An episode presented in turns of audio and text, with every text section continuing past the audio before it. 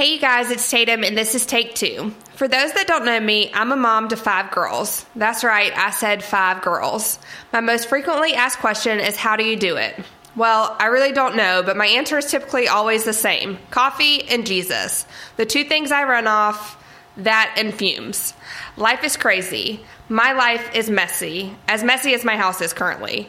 I'm not the conventional mom. I'm not a hovering mom. I'm not the classroom mom. I'm not the green organic mom. And I'm certainly not the calm mom. I yell way more than I like to admit. Once a week, at least one kid wears the same socks two days in a row, and another one is wearing dress up shoes and costume jewelry to school because, dear God, it's not worth the argument. One teenager rolls their eyes at my very existence, and the other is on the brink of a hormonal breakdown any second. And then there's that sweet baby who has the fifth child syndrome, and I totally just made that up, but it goes something like, She'll survive, I haven't killed one yet. These girls rely on me to keep our household running.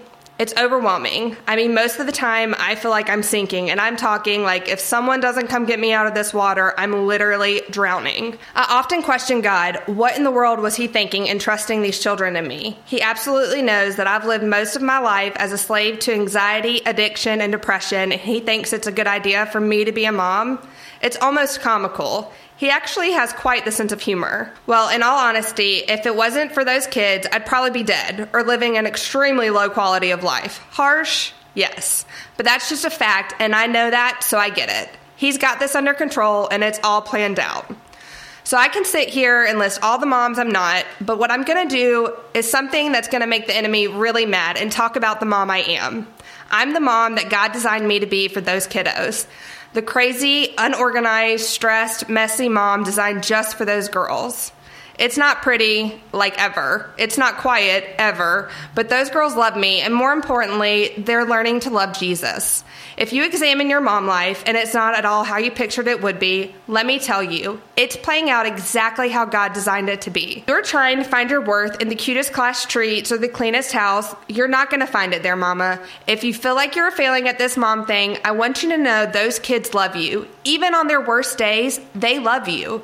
You are doing a great job. Keep on pushing through and relying on Jesus to get through the toughest hood there is, and that's motherhood. Jesus, there's a mama out there and she is tired. Lord, she is so tired. Please renew her strength for the task ahead of her today. There's another mama out there that just feels like she is failing. Lord, she is so overwhelmed with what's on her plate. Overwhelm her heart with the peace only you can provide. There's another mama out there that's dealing with it all on her own. Give her the strength to know that she isn't alone as you walk every step with her throughout the day. Lord, I pray for the working moms who are drowning in guilt because she doesn't spend enough time with her kids, and the stay at home mom who just wants a break.